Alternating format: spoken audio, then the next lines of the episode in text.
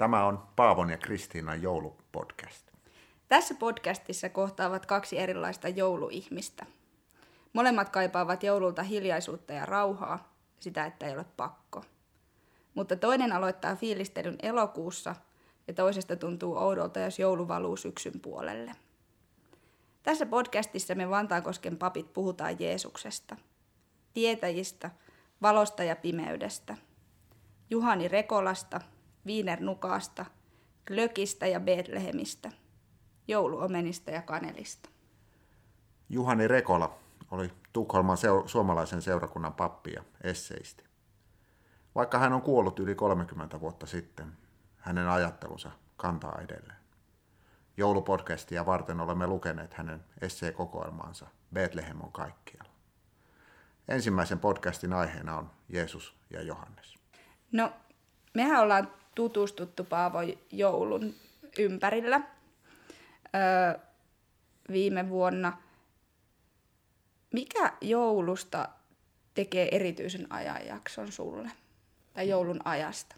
Pappina joulu on tietenkin ajanjakso, jolloin on paljon erilaista toimintaa, on erilaisia joulujuhlia, on erilaisia tilaisuuksia, joissa lauletaan joululauluja, joita ei lauleta juuri muulloin vuoden aikana. Oikeastaan maa on niin kaunis on ainoa joululaulu, jota lauletaan ympäri vuoden ja sitäkin hautajaisissa. Paitsi rippikoulussa lauletaan myös. No rippikoulussa myös. Mutta mut jotenkin joulu on kuitenkin semmoinen aika, jolloin ihmiset yleensä on paitsi kiireisiä ja stressaantuneita, niin jotenkin toisaalta kauhean hyvällä tuulella. Ja siihen jouluun liittyy ihmisillä paljon hyviä odotuksia ja se vaikuttaa ihmisten mielialaan. Tuntuuko sinusta jouluna erityiseltä kuin mennä töihin tai paikkoihin? Onko jouluna erilainen tunnelma kuin muulla? On, on.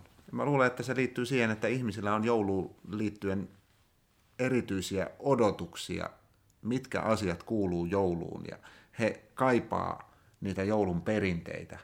Et, et jouluna tuntuisi rajojen rikkominen esimerkiksi jossakin, että tehtäisiin joku aivan spesiaali, aivan uudenlainen tilaisuus, niin tuntuisi aivan erikoiselta. Että se, ei, se ei istu siihen joulun sapluunaan, joulun odotuksiin. Nyt joulu on perinteitä. Joulu on paljon perinteitä. Toki perinteet muuttuu. Mm. Et sä itse vuosi sitten saarnasit Seitanista jouluherkkuna mm. ja se on hyvä esimerkki siitä, että jouluun syntyy uuttakin perinnettä. Ja jouluun, te, jouluun liittyy uusia joululauluja, niitä tehdään koko ajan. Mm. Mutta siitä huolimatta ihmiset kaipaa niitä tiettyjä vanhoja joululauluja. Varpunen jouluaamuna, Sylviä joululaulu. Hyvänen aika on soineet vuosikymmeniä. Ja yhä edelleen niitä lauletaan ja niitä versioidaan uudelleen ja uudelleen.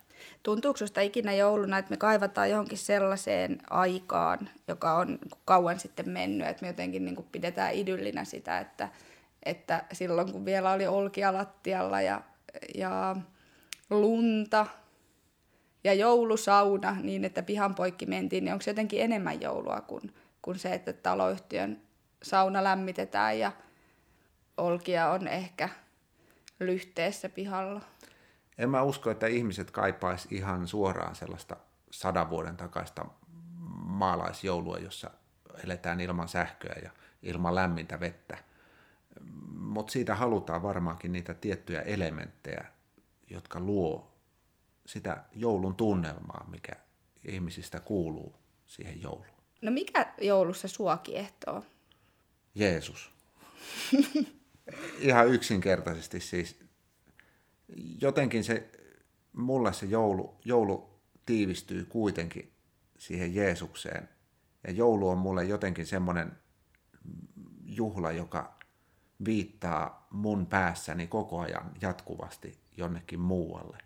Se viittaa pitkäperjantaihin ja pääsiäiseen. Ja, et, et jouluna niin kun,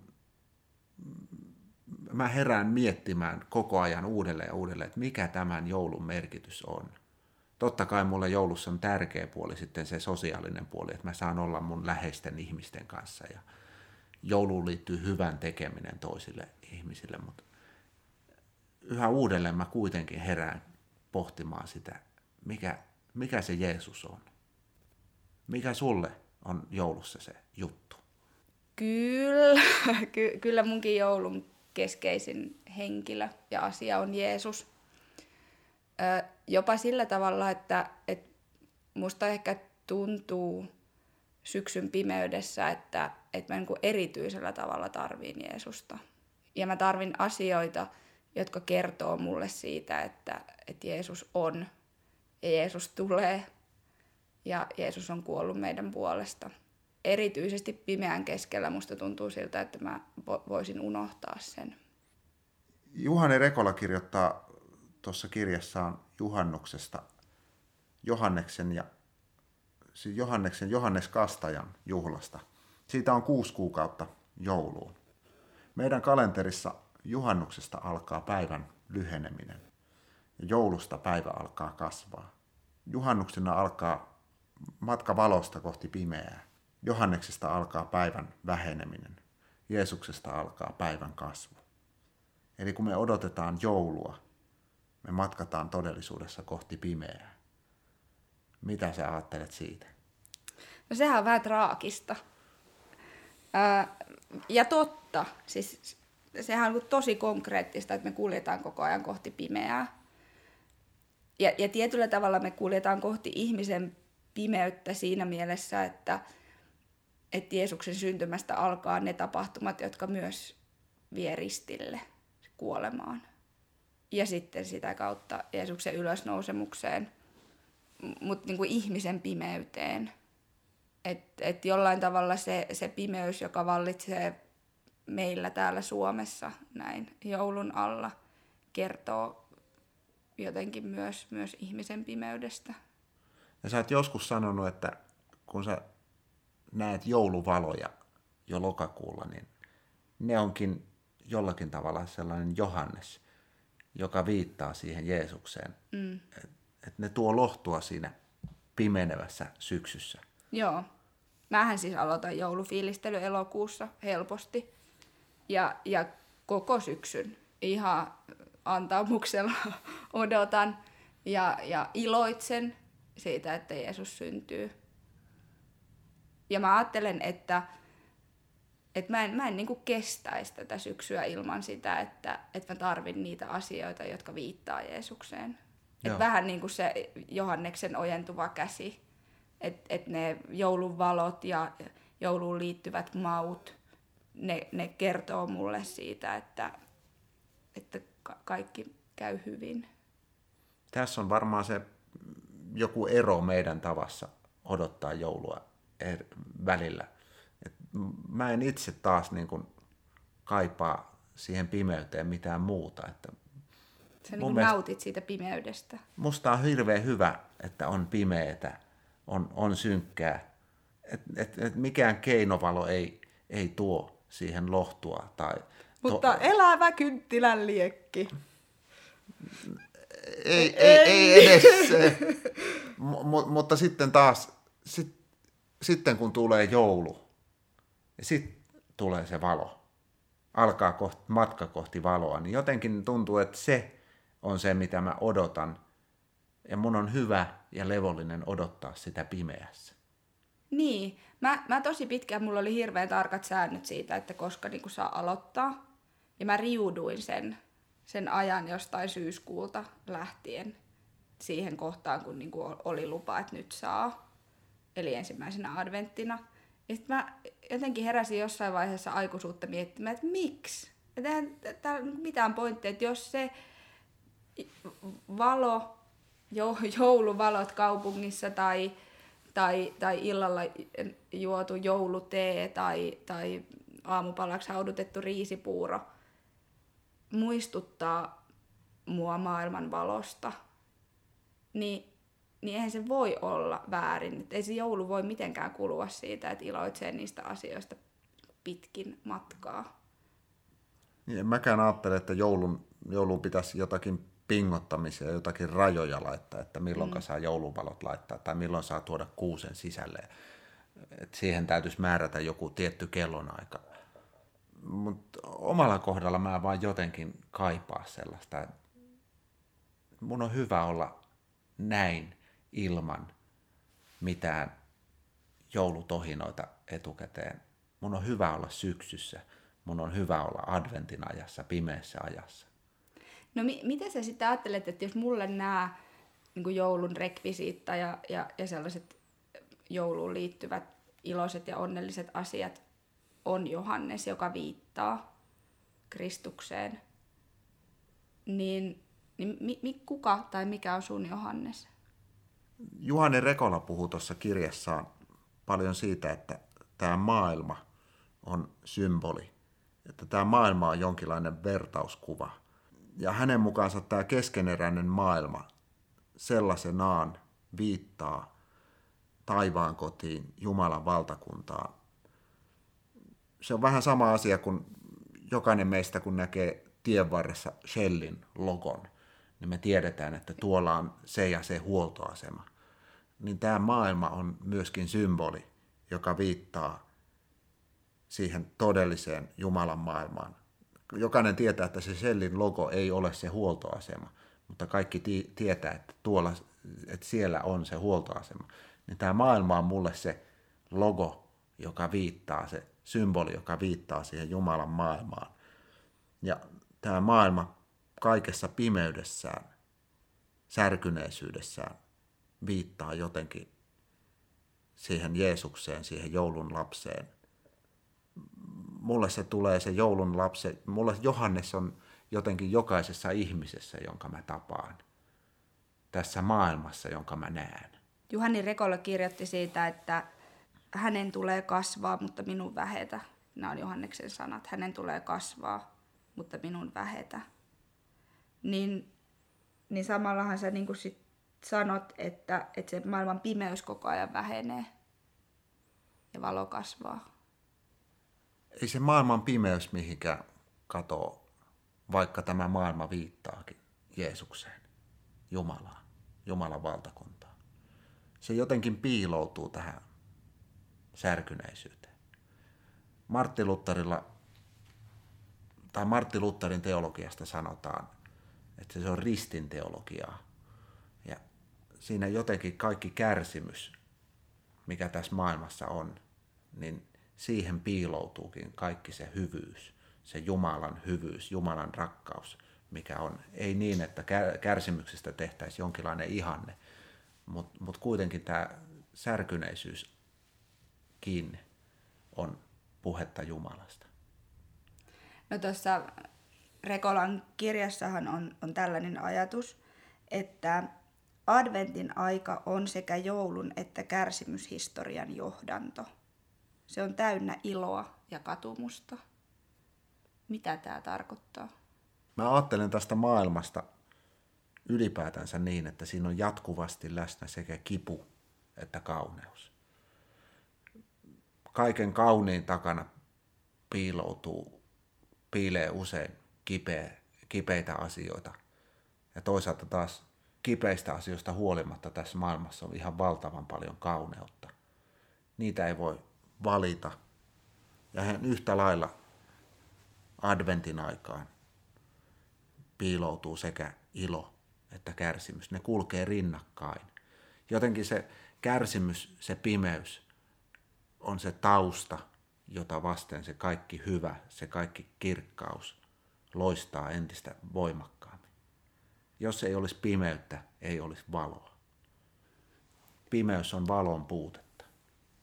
Tässä maailmassa on aina puutetta valosta, rakkaudesta, hyvästä. Joo, mä ajattelen myös, että on tosi tärkeää, että, että me ei niin kuin adventin aikana jotenkin jo juhlita ikään kuin Jeesus olisi jo syntynyt, vaan että tietyllä tavalla se, mitä ensimmäisenä adventtina tapahtuu, että Jeesus ratsastaa Jerusalemiin ja me kun valmistaudutaan hiljaisen viikon tapahtumiin, niin se on, se on niin tärkeää pitää mielessä. Että on tosi kaunis ajatus, että adventin aika on sekä joulun että kärsimyshistorian johdanto. Tuntuu tosi Mut... hyvältä, että ensimmäisenä adventtisunnuntaina luetaan kertomusta siitä, kuinka Jeesus ratsastaa Jerusalemiin pääsiäisjuhlille tullakseen ristiin naulituksi, tullakseen kuoleman voittajaksi pääsiäisenä. että ensimmäisenä adventtinakin muistutetaan, miksi joulu on merkittävä. Kyllä. Että silloin syntyy maailman vapahtaja. Mutta mun mielestä tässä on se kääntöpuoli, että me, me niin, kun sä sanoit, että ei, et, et on niin tärkeää muistaa, että maailman pimeys, niin mulla on sellainen olo, että ihmiselle ei ole ollenkaan vaikeaa muistaa maailman pimeyttä. Niin, että se maailman, ma- maailman pimeys on niin kuin tässä ja todella käsillä ja jotenkin niin kuin ihan hirvittävän läsnä ja konkreettista. Mutta se adventin aika, että siihen pitäisi sisältyä myös se ilo, niin mä ajattelen, että siinä on se haaste. Niin molemmat puolet pitää olla läsnä. Mm. Ja jotenkin tasapainossa, että et, et myöskin se äh, niin kuin ilo selittää sitä, sitä kärsimystä. Mm. Jaakko Elenius yhdessä saarnassaan puheessaan joskus sanoi, että elämä saarnaa lakia. Eli elämä laittaa mm. meitä ihmisiä polvilleen. Tulee sairautta, tulee avioeroja, on kuolemaa, on, on, on ties mitä. Niin se, on, se on sitä, kun elämä saarnaa meille lakia. Et sitä pimeyttä, sitä on joka tapauksessa. Mm. Ja mä ajattelen, että on rehellistä tunnustaa, että on sitä pimeyttä. Ja joulun lapsen merkitys on myöskin se, että meidän se kannustaa, houkuttaa meitä tuomaan valoa sen kaiken pimeän keskelle. Ja siihen haastaa mua ainakin adventin aika. Että se valo, sehän on uhanalainen tässä maailmassa. Kyllä. Rakkaus on uhanalainen. Kyllä tätä pimeyttä, sitä piisaa. Mm. Ja siksi mä ajattelen, että siinä pimeydessä ei ole syytä kieriskellä, vaan enemmän on niin kuin aina, aina nähtävä se Jeesus, eikä niinkään sitä, sitä tuskaa ja pimeyttä. Se tuska ja pimeyshän ei mene mihinkään, vaikka Jeesus peittää sen. Sehän on olemassa silti. Mutta mut mä haluaisin niinku katseeni kohdistaa sen pimeän sijasta Jeesuksen.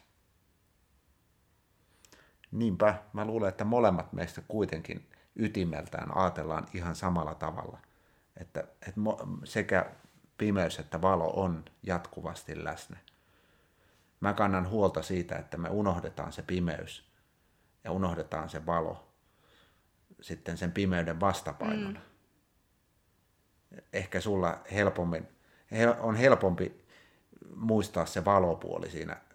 Sä oot enemmän ehkä sen rakkauden, rakkauden äärellä niin mä, mä, niin mä siis kuorrutan elämäni sillä valolla tässä syksyn aikana. Joo, niin, joo. Niin, niin, niin se niin kuin säilyy matkassa. Ja se on varmaan tietyllä tapaa kauhean hyvä. Et jos ajattelee, että minkälaisia asioita kuuluu joulun valmisteluun, niin siellä mm. on ihan järjetön määrä siivoamista tai ihan järjetön määrä ruoanlaittoa. Niin kyllähän se on varmasti helpompi tehdä, että on hyvä fiilis. Kyllä. Kun on ne, on ne valot siinä, ja jos ne tuo sen hyvän fiiliksen. Ja toi. Että on se klöki, klöki siellä odottamassa, että otan tuon klöki, klökilasillisen, mukillisen siinä vaiheessa, kun olen saanut ton nuo ja nuo paikat puunattua, mm. uunin pestyä ja niin edelleen. Niin toi, kyllähän ne on semmoisia ilonpilkahduksia, joita varmasti tarvitaan.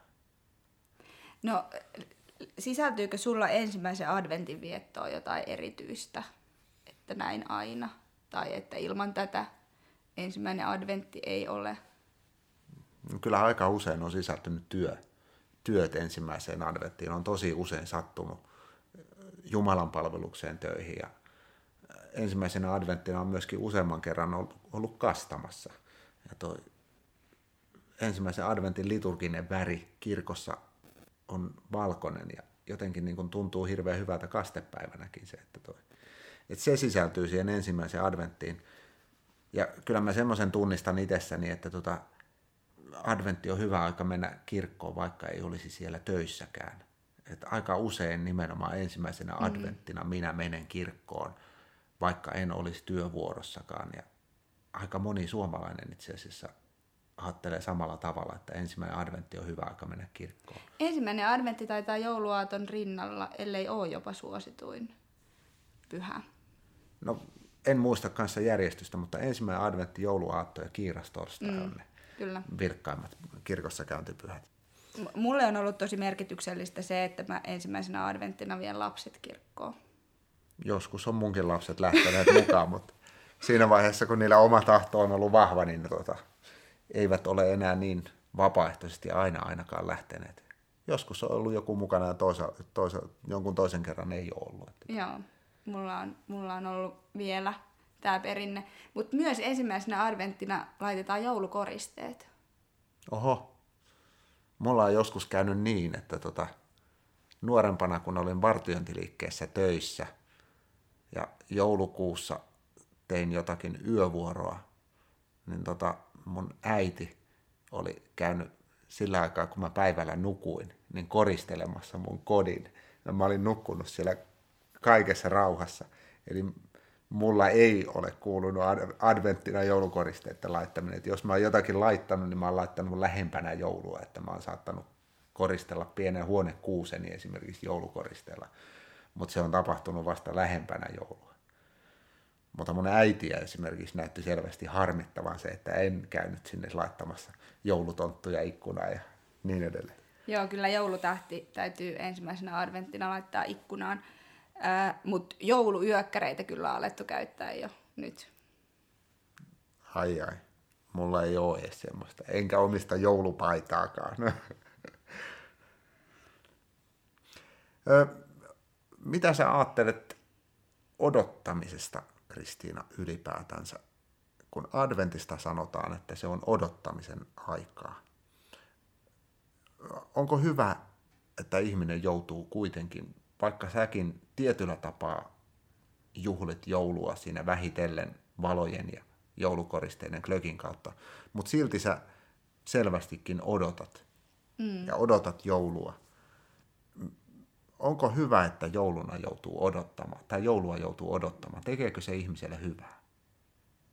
En, rehellisesti en tiedä, että et kliseisestihän voisi ajatella, että se on se valmistautuminen, on, on niinku sitä matkan tekoa ja, ja että oikeasti pystyy nauttimaan, niin on tosi tärkeää, että on jotenkin niinku kulkenut sitä matkaa ja odottanut. Mutta me kai tutkitusti ollaan nykyihmiset aika huonoja odottajia. Meidän niinku kärsivällisyys on laskenut. Osittain varmaan nopeutuneen elämänrytmin ja, ja sitten sen tähden, että meillä on koko ajan koko maailma niin kuin yhden klikkauksen päässä, niin ei tarvi sietää sellaista tylsyyttä ja, ja odottamista. Kyllä, mun mielestä odottava aika silti on pitkä. Et en, en mä niinku ole ihan varma. Me, me kirkossahan niinku tykätään tosi paljon odottaa, että me ensin me odotetaan ja sitten me juhlitaan ja sitten me vielä jälkijuhlitaan sekä, sekä joulua että pääsiäistä. Ja tietyllä tavalla mä ajattelen, että se, se että sunnuntai sunnuntailta adventtikynttelikköön ää, syttyy kynttilä lisää, niin kyllä se varmaan on merkityksellistä, mutta mä luulen, että mä pystyisin kyllä heti vaikka huomenna räväyttämään koko sen joulun ilon ilman mm. sitäkin, että mä oon niin jotenkin odottanut. Mä toisaalta ajattelen, että on hyvä tai mä itse koen, että on hyvä joutua odottamaan joskus jotakin. Mulle se odottaminen on myöskin jollakin tavalla se Johannes, joka osoittaa mm. kohti joulua. Et se tekee siitä joulusta niin kuin vielä isomman jutun, kun sitä on odottanut. Vähän niin kuin jalkapallon EM-kisa paikka. Mä oon koko ikäni odottanut sitä. Ja jos se olisi toteutunut joka neljäs vuosi, niin eihän se nyt näin iso, iso mm. asia olisi kuin se on nyt kun mä olen odottanut sitä yli 40 vuotta. Ootko koskaan muuten sellaista miettinyt, että mitä me odotetaan, kun me odotetaan joulua, ja miksi me odotetaan joulukuun 25. päivää joulua niin paljon, kun todellisuudessa meillä ei ole minkäänlaista tietoa siitä, varmaa tietoa siitä, milloin Jeesus syntyi, minä vuonna, missä kuussa tai minä päivänä mutta joskus vaan päätettiin, että se on tuo päivä, milloin joulua juhlitaan. Ja nyt me odotetaan sitä päivää. Niin mitä me oikeasti odotetaan? Odotetaan, me, me varmaan odotetaan sitä, että me saadaan olla, aika iso osa ihmisistä saa olla perheen kanssa pois töistä. Joulu on Et, vahvasti sosiaalinen. Niin, perheen ja läheisten kanssa me, me odotetaan niitä vapaita. Ja jotenkin ehkä sitä, että se pimeys niin taittuu. Että joulun jälkeen jotenkin aletaan kulkea, koska sitten että vuosi vaihtuu ja, ja, ja näin. Että, että mä luulen, että siihen odotukseen liittyy paljon myös sitä pimeyden kanssa taistelua. Me odotetaan päivää, joka on joskus sovittu niin, olevan Jeesuksen niin, syntymäpäivä. Kyllä. Ja kaikilla ei ole edes sitä onnellista tilannetta, että ne odottaisi tapaavansa läheisiä ihmisiä. Joku viettää mm. joulun yksin, ilman, ilman jouluruokia. Taivaan kiitos on erilaisia järjestöjä ja seurakuntia, jotka järjestää yksinäisille jouluaterioita, että saa mennä sinne, jos ei löydy sitä läheltä sitä jouluviettoporukkaa. Mutta mut jotenkin... Pitää odottaa ihminen, joka, joka on kodittomana yksin viettämässä joulua. Ja hänkin odottaa joulua. Niin. Voisiko se olla sitä, että me odotetaan sitä valoa, sitä toivoa, niin. sitä hyvää tässä maailmassa? Et, et, et jos joskus, niin jouluna se pilkahtaa. Voiko siihen liittyä myös se, että, että jouluun liittyy aika vahvasti, ainakin meillä suomalaisessa kulttuurissa, hyvän tekeminen? mehän ollaan paljon hövilempiä niin kuin, auttamaan ihmisiä oman elinpiirimme ulkopuolella niin, niin. jouluna kuin minä muuna vuoden aikana. Onhan tämä aika huikea ajatus, että me odotetaan rakkautta, hyvyyttä. Juhani Rekolan kirjassa on Leena Rekolan kuvitus. Siinä on kuva, jossa Johannes osoittaa kohti joulun tähteä, kohti joulua – kohti rakkautta, kohti Jumalaa. Onko niin, että kun me odotetaan joulua, niin me odotetaan rakkautta, hyvyyttä, valoa, joulun tähteä, Jumalaa. Sehän on ihan hirvittävän surullinen kuva. Että me odotetaan, Et me että jouduta, hyvä toteutuu. Niin, että me joudutaan odottamaan sitä. Totta kai me yritetään ja toivotaan sitä matkan varrelle, mutta onko se niin, että kun maailma on mikä on, niin me erityisellä tavalla odotetaan sinne joku aika olisi edes, jolloin se hyvä erityisellä tavalla toteutus? No varmaan, sen takia me ehkä, ehkä julistetaan joulurauha. Niinpä, niinpä. Että ketään ei saa vahingoittaa tai, tai sitä erityisellä tavalla rangaistaan, vai miten se menee moninkertaisesti. Niinpä. Ollaan aika isojen äärellä. Mm.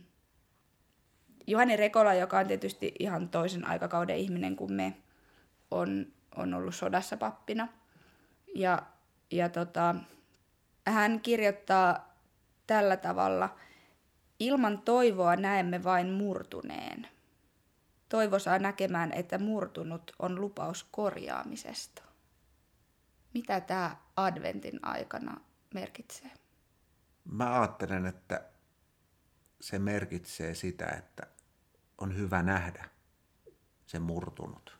On hyvä huomata se toinen ihminen, jota maailma, elämä laittaa kyykkyyn, kärsimään. On hyvä nähdä ihmisen kipu tässä maailmassa. Riippumatta siitä, missä päin se, tätä maailmaa tapahtuu, on se sitten toisella mantereella tai täällä kotosuomessa. Siinä kivussa sär, sär, särkyneisyydessä Rekola näkee kuitenkin pilkahduksen siitä, että vielä kerran asiat on paremmin.